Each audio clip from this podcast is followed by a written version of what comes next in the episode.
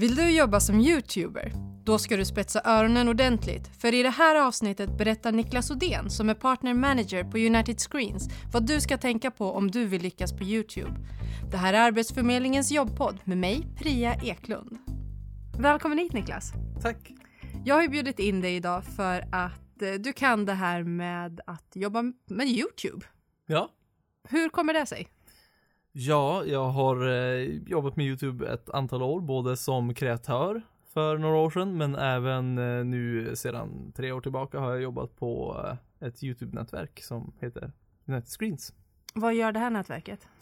Vi eh, hjälper till YouTubers på flera olika plan, jättemånga olika sätt. Eh, men eh, egentligen är vi en mellanhand mellan eh, annonsörer och dem. Eh, vi hjälper till med kanske eh, frågor som har att göra med hur man ska synas på YouTube, hur man kanske kan växa sin publik bäst och ja, lite mångt och mycket bara hur man använder plattformen och växer bra på den.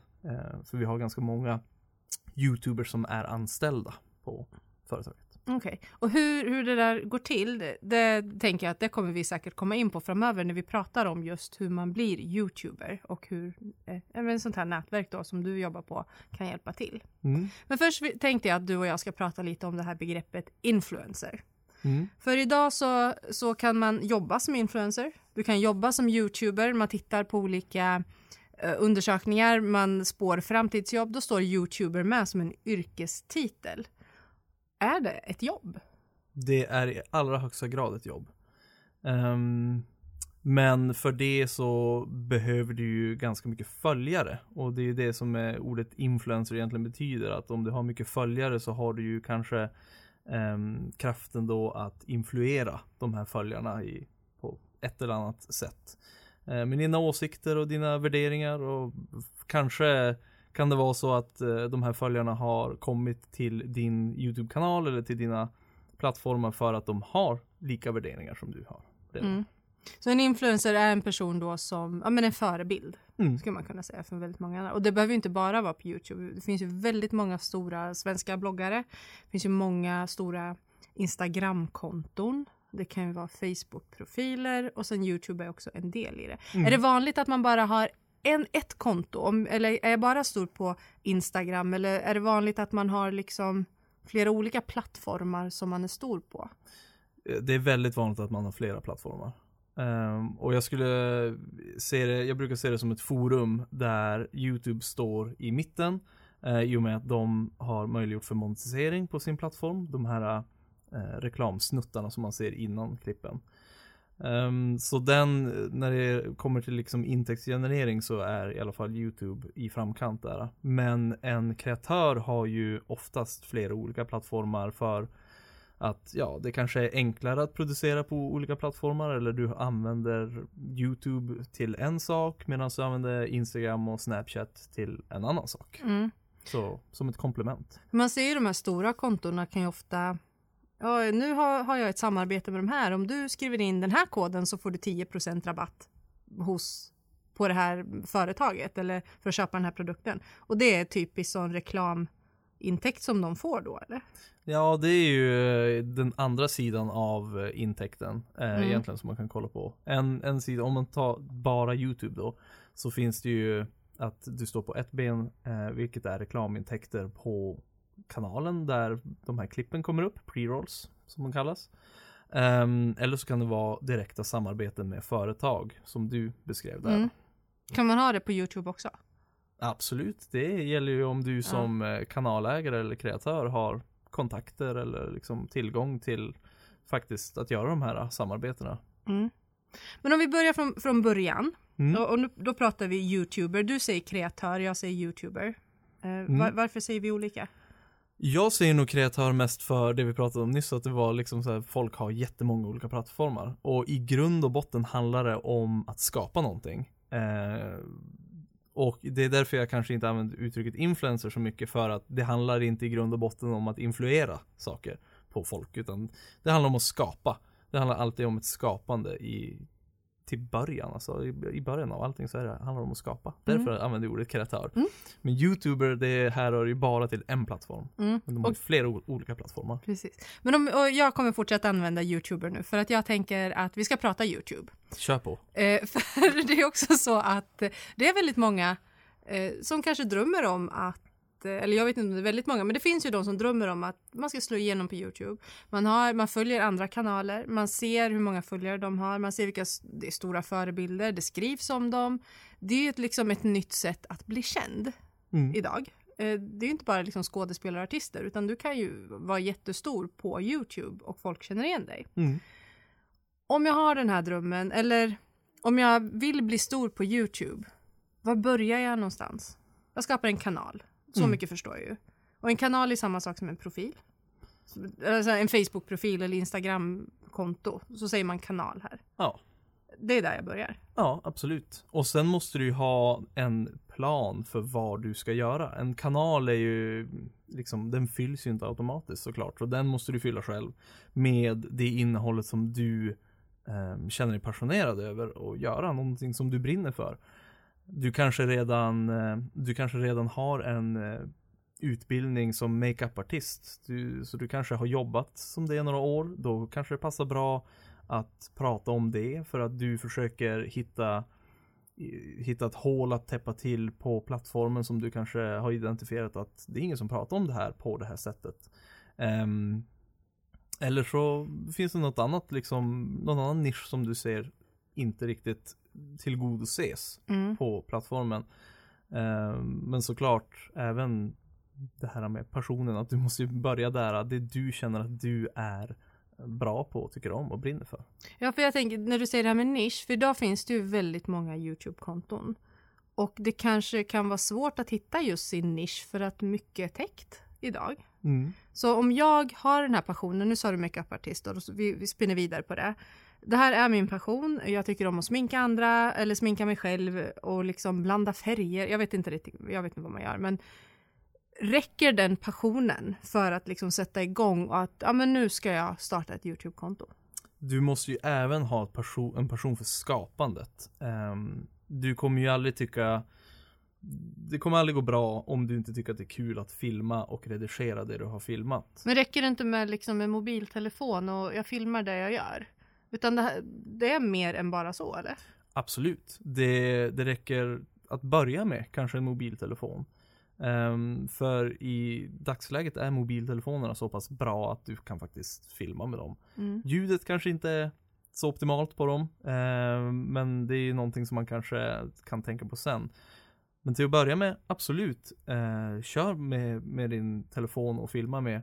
Men man, och det är lite det som jag, när jag pratar om passionen för att skapa och sitta och klippa och liksom filma och klippa. Att man kommer märka ganska snabbt att ja, det finns en anledning varför de här stora youtubersna inte filmar med en mobilkamera. För det blir inte lika bra. Du kan Okej. inte få det till, alltså det, du når ett tak i produktionsvärdet. Mm. Ehm, men som sagt, att börja med, absolut. Mm. Men då, jag börjar där och sen har jag kommit på att det här vill jag filma. Eh, och det här vill jag visa. Och det kan ju vara så att man startar en kanal bara för att visa men, sina vänner. Ja, men, Åh Priya, du är så duktig på att sminka dig. Kan inte du visa hur du gör? Jo, men visst det kan jag. Jag lägger upp lite såna här videos på min kanal. Jag sprider det på Facebook, jag sprider det på min Instagram så att mina vänner kan se det här, för det har de efterfrågat. Men för de här som vill bli riktigt stora, räcker det med att bara sprida det på ens egna kanaler? Jag tänker att det är en början och sen hoppas man på det bästa sen och liksom, åh, hoppas folk klickar sig vidare. Eller hur gör man där? Finns det Ja. liksom någon strategi?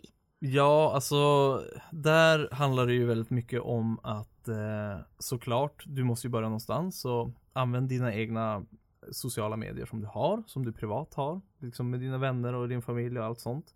Men om du går i tankarna om att du ska skapa en, en YouTube-kanal så har du förmodligen ganska stor koll på vilka andra kanaler som finns inom det här segmentet. Där du själv kanske prenumererar på de här kanalerna och du tittar på de här kanalerna. En jättebra idé där är ju att faktiskt börja synas inom det communityt, de communityna som finns. Genom att kommentera, kanske inte kommentera hej kom och följ mig för jag startar en ny kanal.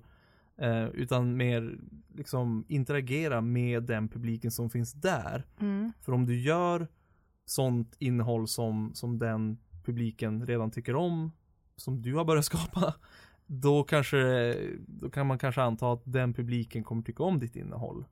Ehm, så då, liksom, var där, syns som en person som har bra åsikter helt enkelt. Men gör, gör, som att göra, gör det själv intressant. Absolut. Så att man klickar sig vidare in. Men vem är det här som, som skriver det här intressanta? Och så ser man att men den här personen lägger också upp saker och ting. Mm, Det är så man tänker där. absolut. Hur vet jag att jag gör det bra då?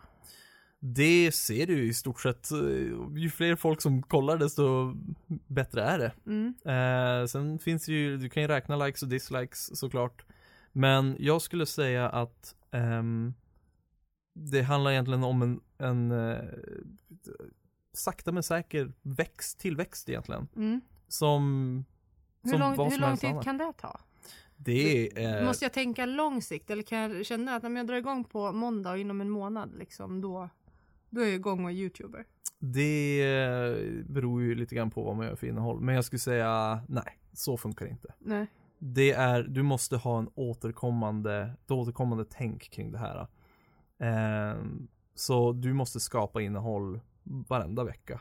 Måste Mm. du göra det. Och du kan inte på något sätt tänka att jag ska göra ett klipp och så sen eh, nu till jul gör ett klipp och så sen lägger jag upp kanske någonting eh, vid sommaren och sådär. Alltså det, det händer inte. Du måste vara hela tiden återkommande för att de här personerna som klickas in på ditt konto ska ju se att det händer någonting där. Mm. Och det är inte heller bara de här personerna som tittar på innehåll som är viktiga att kanske nå ut till eller nätverka med. Det är ju de här kreatörerna också, de andra kanalerna. Om de klickar sig in på ditt konto och ser att vänta nu, den här personen har börjat ackumulera upp lite publik och jag ser att den är aktiv med sitt skapande, den gör, den lägger upp hela tiden klipp en gång i veckan eller två gånger i veckan. Eh, och jag tycker om det här innehållet kanske, då växte ju ett intresse hos den kreatören att kanske, ja men vänta nu, jag tycker om det här innehållet, det passar kanske att göra någonting med den här personen. Säg att den kanalen har 5000 prenumeranter eller 10 000 prenumeranter.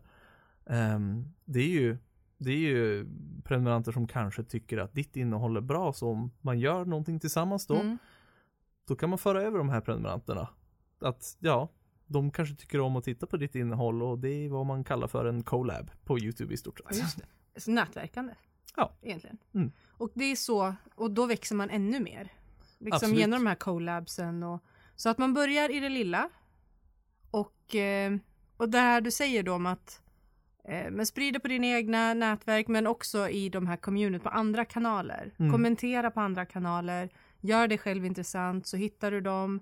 Och när de här andra kanalerna också upptäcker dig då kan man göra någonting ihop och då, då är det ju liksom men båda två får ju ut någonting utav det. Mm. Om du har hyfsat många följare, de här andra kanalen har hyfsat många följare, ja men då, ja det skapar ju synergieffekter liksom så. Absolut. Och vad som tåls också att prata om det är ju hur, hur du är som person. Ehm, man måste ju kanske vara, beroende på vad det är för innehåll, om du syns framför kameran så är ju du en programledare. Då kommer du behöva vara karismatisk och utåtriktad och ehm, prata med personerna som faktiskt följer dig. Det här är ingen monolog, det är en dialog. Det är därför det finns ett kommentarsfält under klippet. Mm. Ehm, det är jätteviktigt, uh, den här tanken på att man bygger en publik och ett community. Tillsammans med de här som tittar blir man ett community. Ehm, och där är också YouTube är väldigt, väldigt snälla på, ehm, eller YouTube, vad ska jag säga, det här skapande processen är väldigt snälla på att låta en kreatör ändra sig Mm. att iterera på sina idéer. Om man lägger upp ett klipp och inser att det här var jätte, jättebra. Ja men då har du ju fått en ganska tydlig bild, alltså du får mycket likes och du får mycket visningar och många delar och du får många kommentarer. Ja men wow, folk gillar det här. Då är det här kanske ett, en innehållsform som jag ska fortsätta med. Jag kanske kan slipa på det lite här och var, men det här verkar folk gilla. Bra, då fortsätter jag med det. Samtidigt om det är tvärtom, att du lägger upp ett klipp där folk inte alls kommenterar eller de, det blir ingen delning eller det, det liksom snurrar inte på. Då är ju det egentligen bara en inbjudan till att ändra. För YouTube, det går så fort på YouTube att du kan ändra från vecka till vecka. Mm. Såklart när du har kommit igång och fått en kanal på rullning, då är det inte så lätt att ändra inriktning. Men när du är lite mindre och försöker hitta din plats på plattformen och din nisch, då är det väldigt enkelt att vara snabbfotad och tänka okej, vad är det jag ska plocka bort? Vad är det jag ska göra bättre? Vad är, det, vad är det jag kan helt och hållet utesluta?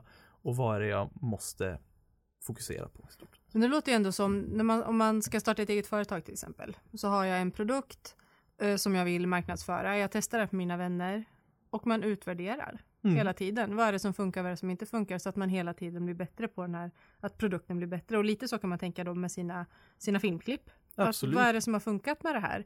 Eh, och om det här är min passion, ja men testa så mycket som möjligt då i, i början, när man Mm. kanske inte är så stor.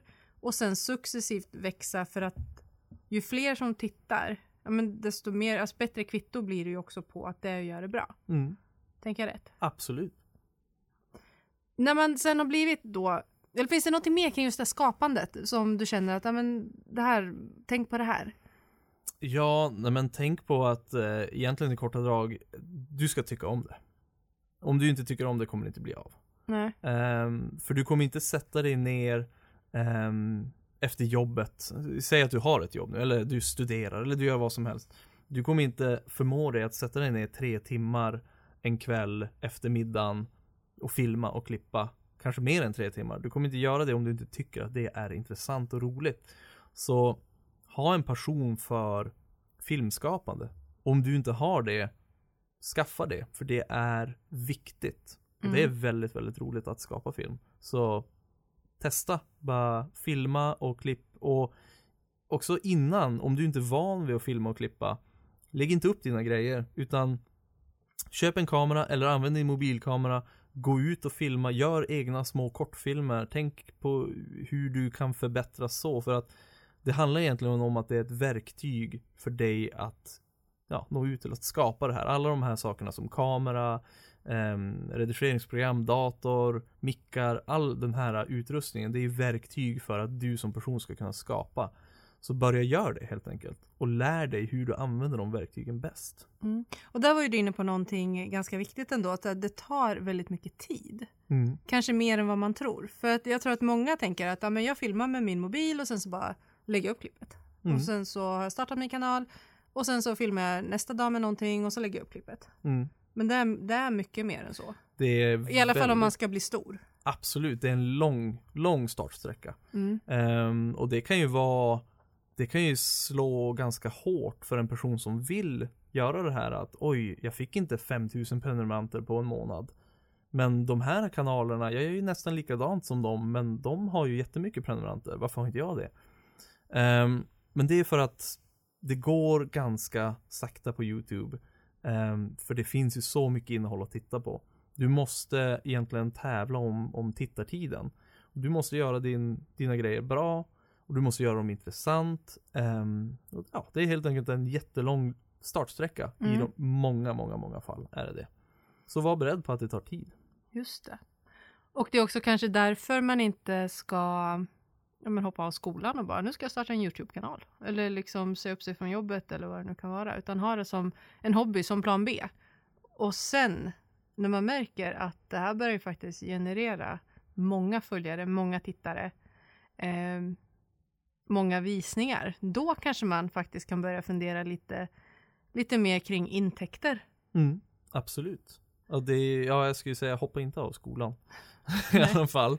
Ehm, ja, det alltså så här, beroende på vilket innehåll du har så behöver det inte ta 100% av din tid. Ehm, det, du, du använder ordet hobby där och det är egentligen det det ska vara. Det ska vara en hobby, du ska tycka om att skapa det här. Du ska tycka det är kul ehm, och du ska ha energi efter skolan eller jobbet att faktiskt göra det här. Så Mm. nej, säg inte upp det från jobbet det första du gör. Ehm, men ha en långsiktig plan med det helt enkelt. Just det. Men då har vi skapat den här kanalen. Jag har börjat få mina följare. Jag märker nu att ja, men jag börjar komma upp i ja, men ett par tusen. Mm. När börjar jag tjäna pengar på att eh, ha en YouTube-kanal? Ehm, rent intäktsmässigt på, som vi pratade om eh, lite grann tidigare med pre-rolls. Eh, att Mm. eh, Det var alltså den här, här reklamsnutten som Precis. visas innan. som eh, kallas för pre-rolls. mm. Ehm, så krävs det väldigt, väldigt många visningar. Eh, för att man ska kunna, om vi mäter en vanlig månadslön i Sverige så krävs det väldigt, väldigt många visningar. Eh, det beror ju också på vart de visningarna kommer ifrån för reklam i Ukraina är billigare att köpa för annonsörer då eh, än reklam i Sverige. Mm. Så om du har svenska visningar så är de kan ge dig liksom mer intäkter. Ehm, men det är väldigt mycket egentligen du måste komma upp i för att börja tjäna pengar där. Men hur får jag tag på de här annonsörerna? Är det jag som kontaktar dem eller, eller ska jag liksom sitta och vänta på att någon ska skicka ett mail till mig? Bara du, vi har uppmärksammat din YouTube-kanal. Vi skulle vilja annonsera på den.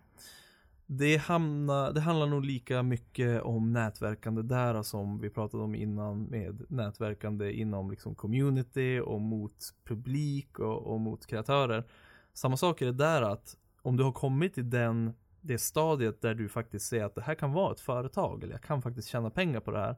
Då måste du ju ta dig ut liksom på marknaden. Du måste synas inom de communitiesarna.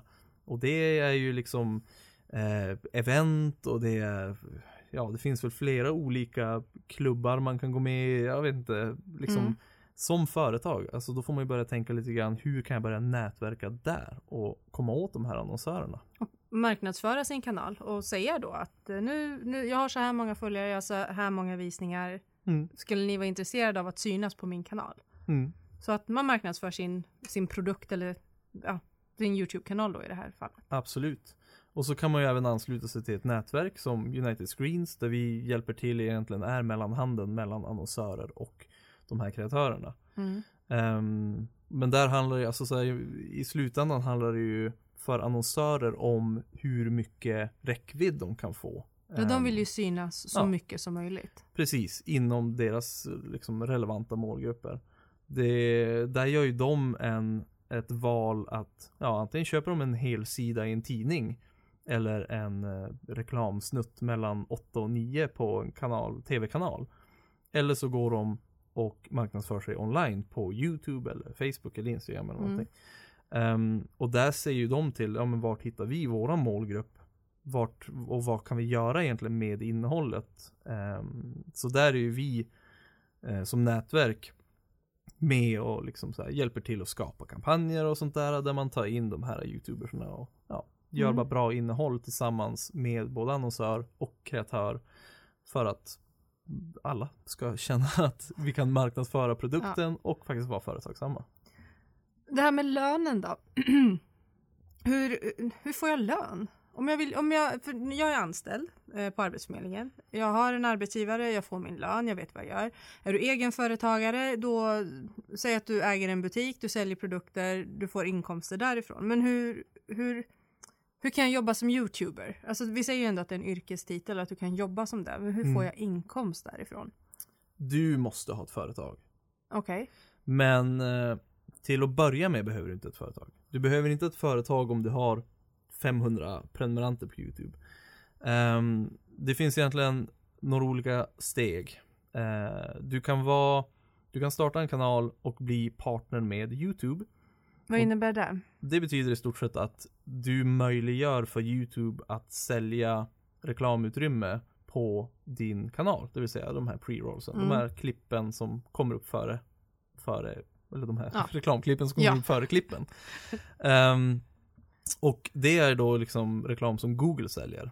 Och det sitter ju de och säljer liksom globalt och eh, Mm. liksom, Men det är, inga, här. det är inga annonsörer jag tar kontakt med då, utan Nej, utan Utan- det är Googles kunder helt Ja. enkelt som syns på, på din kanal. måste jag ha ett minst, minsta antal följare för att få ha, alltså för att vara partner med YouTube. Det finns några kriterier där som jag inte har.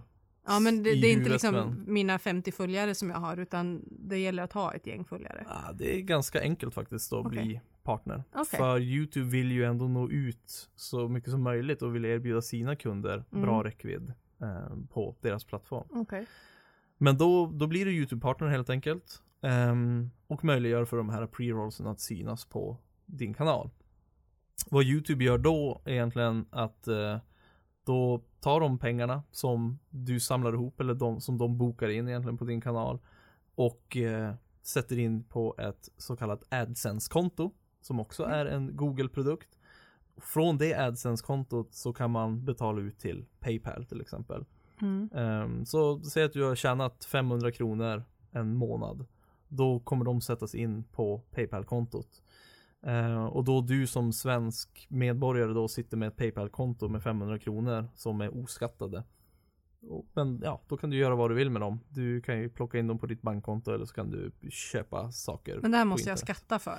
Ja, du måste skatta för det. Är ju, det. Alltså, det är ju inte liksom, det är fortfarande en inkomst ja. som jag har fått. Även ju... om du är ett företag eller en privatperson ja. så är ju det där en inkomst. Och okay. det är ju där som det börjar bli lite svårt att, ja, när du tjänar 500 kronor i månaden så är det ju en inkomst mm. men hur ska man hantera det? Ja, du måste ju deklarera för det om det ändå blir x antal, ja nu vet jag inte vad minsta skatt, ja vad Skatteverket begär att du ska tjäna för att skatta för. Men ja, det är en inkomst och du måste skatta för det. Um, men det är liksom hela YouTube partnership-sidan. Mm. Um, om du går med i ett nätverk som United Screens, nu är inte alla nätverk likadana, men om du går med i United Screens så vill ju vi att du ska starta ett företag. För de här pengarna som lades in på det här AdSense-kontot från Google, när du går med i, rent tekniskt då, i ett nätverk, då kommer de pengarna slussas över till nätverket. Okay. Um, ehm, och där är det ju inte bara Google som säljer, utan där säljer United Screens också de här pre-rollsen.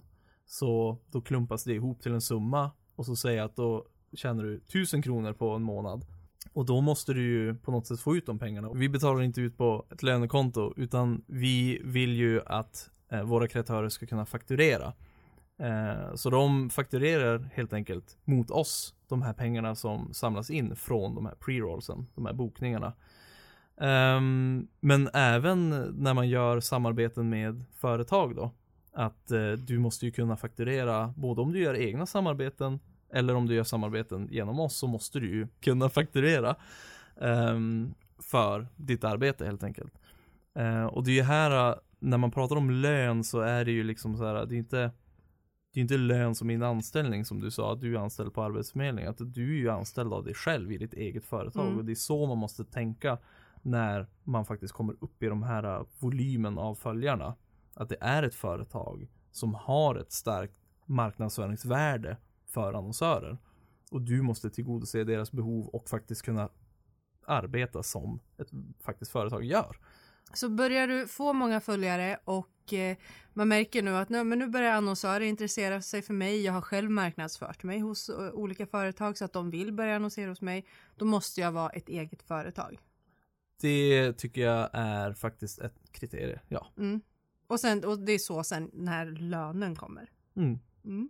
Är det något annat där du tänker, alltså om du vill skicka med liksom, att tänk på det här när, det, när du börjar få många följare?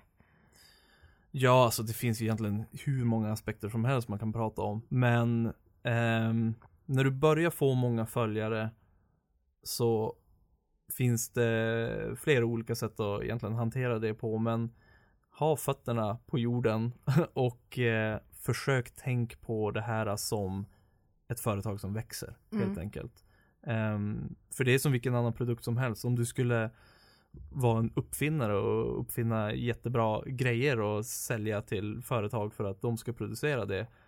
Om det tar fart så kommer det vara lika ja, snurrigt att jobba med helt enkelt. Jag tänker också om man tittar på många av de här stora eh, kreatörerna som vi har i Sverige.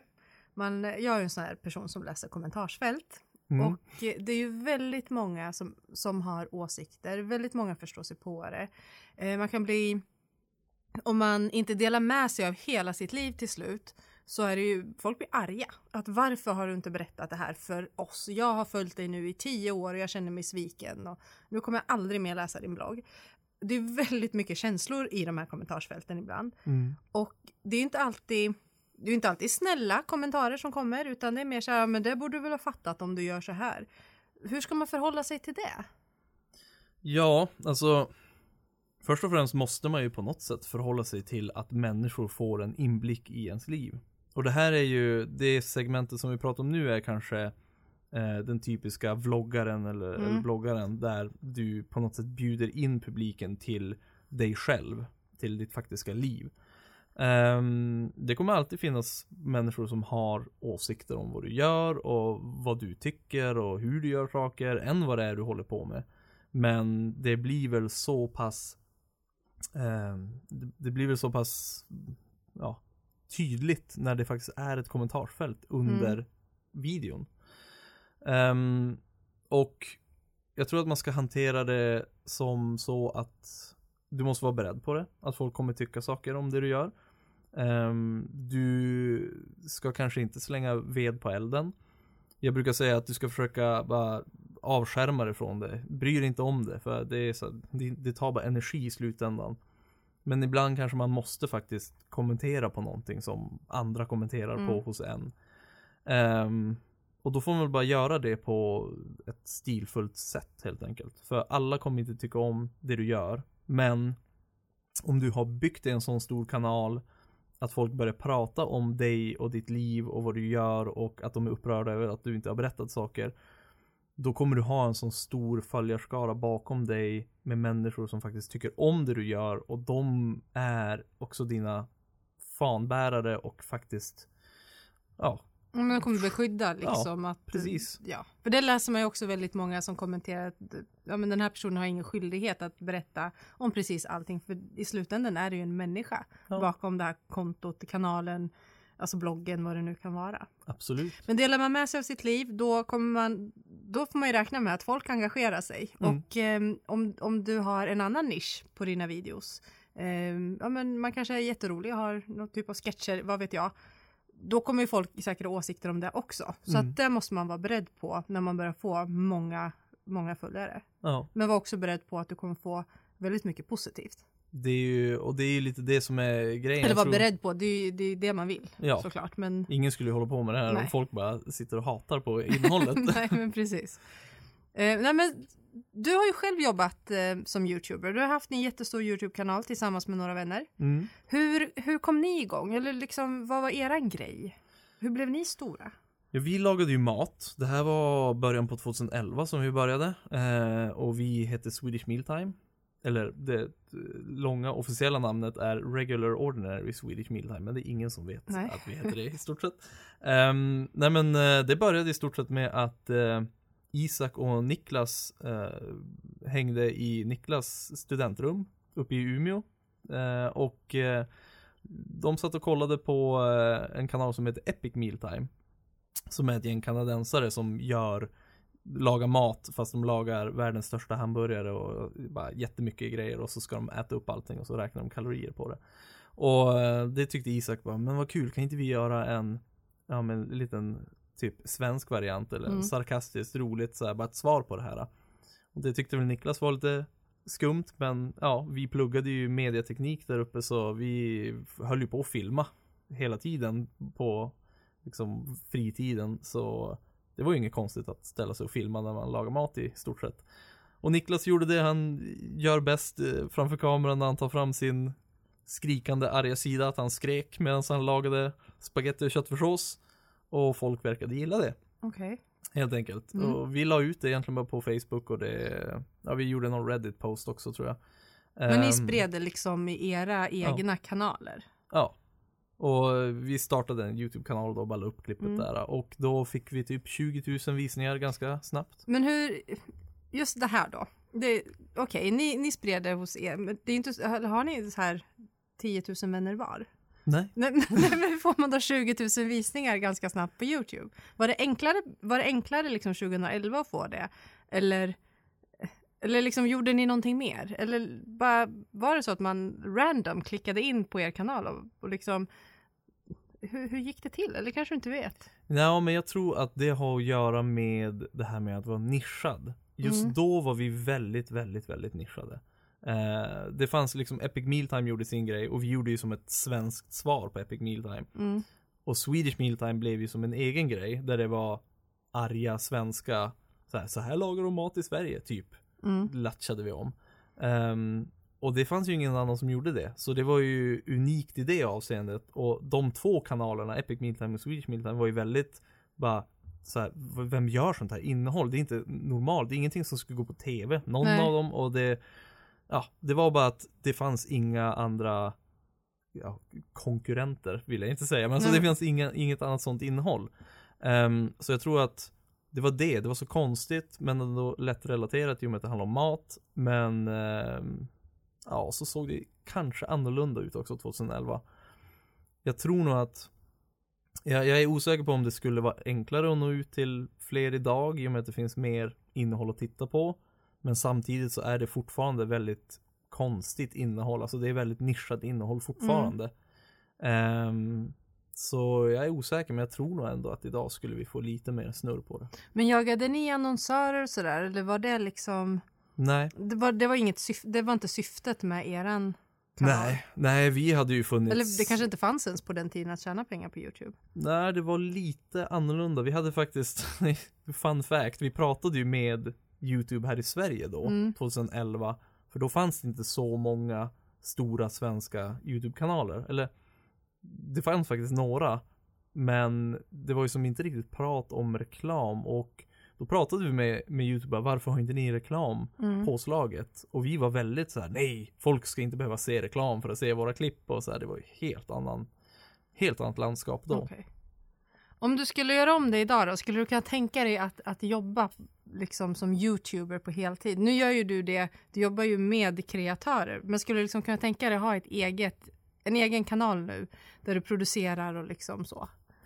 Ja, alltså, ja, det beror nog på inom vilken genre. Alltså det, det, det är svårt. Det är ju en grej som man tänker Mm. på i och med att man själv kommer från att vara youtuber, tycker om att filma och producera, men samtidigt vet jag vilket otroligt hästjobb det ligger bakom det. Mm. Ehm, och vi, våran kanal, eh, är nog inte i närheten av många andra, hur mycket de jobbar. Uh, I och med att vi tog aldrig egentligen steget till att bli ordentligt företagsamma. Vi, vi gjorde, jag tror vi har gjort ett samarbete med ett företag sedan 2011. Okej. Och det här gjorde vi 2013 tror jag. Mm.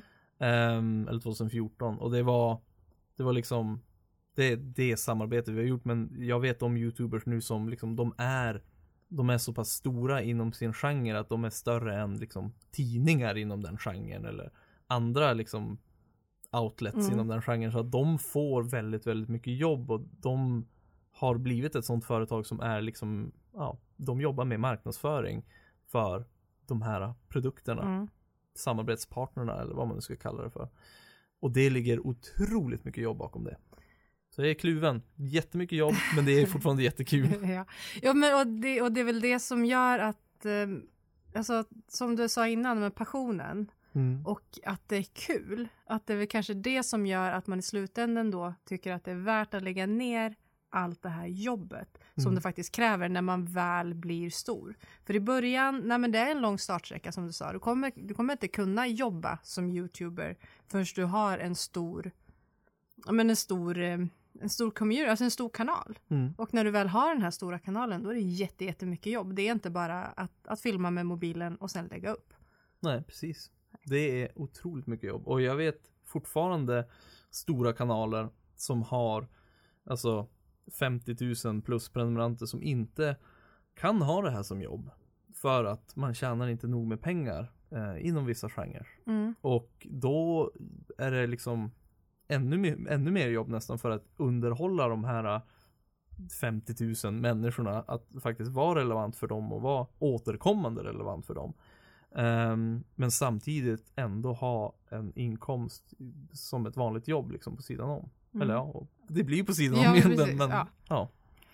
Finns det, innan vi avrundar, finns det någonting, eller skulle du kunna liksom eh, sammanfatta att vill du bli stor på Youtube, om det är så att det här är din dröm, att du vill bli stor på Youtube, vad ska jag tänka på?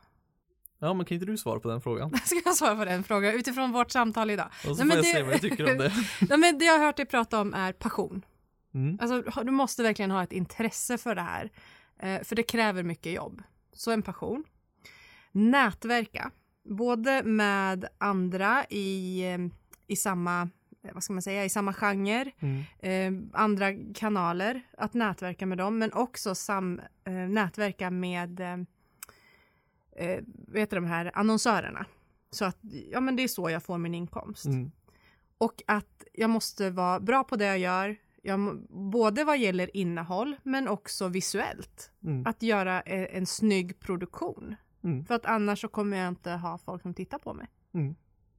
Ja men det Har tycker jag, har jag fattat grejen med Youtube? Kan jag bli Youtuber nu? Ja men det tror jag absolut. Och jag skulle vilja slänga in, ja men det är lite så här att göra en bra produkt sådär. Men eh, passion, absolut. Om du inte har passionen kommer du inte tycka att, då kommer du inte sitta klockan halv tolv på kvällen och bara stressa över att nej, jag måste få upp det här klippet för att jag tycker att det är så jäkla roligt att sitta och Mm. klippa det här. Om du inte har passionen kommer du inte göra det. Ehm, och det här med att göra en bra produkt, det håller jag absolut med om. För om du har passionen då kommer du tycka att det är roligt att utvecklas som filmskapare. Ehm, för det är faktiskt filmskapare. Det här, de som är YouTubers är filmskapare. Um, och du måste på något sätt vara kunskapslysten där. Att du måste vilja göra en bra produktion. Du ska tycka att det är kul att springa ut och leka med kameran och klippa ihop nå- någonting roligt. Um, men ja, och nätverka, absolut. Det är jätteviktigt om man vill, som du sa, först och främst inom communityt, inom den genren du ska vara verksam i. Du måste eh, på något sätt nå ut till att börja med, men även sen när du ser att du drar igång så ja, då måste du nätverka rent som ett företag. Mm. Absolut. Niklas, så himla roligt att du ville komma hit och dela med dig av dina tankar och det du kan om det här med Youtube. Tack för att du kom. Tack för att jag fick komma hit, det var jättekul. Du har lyssnat på Arbetsförmedlingens jobbpodd med mig, Priya Eklund, tillsammans med Niklas Odén som är partner manager på United Screens. Inspelningsansvarig var Andreas Damgård. Nästa vecka släpper vi vårt hundrade avsnitt och det firar vi med att bjuda in Youtube-stjärnorna I just want to be cool. Det vill du inte missa.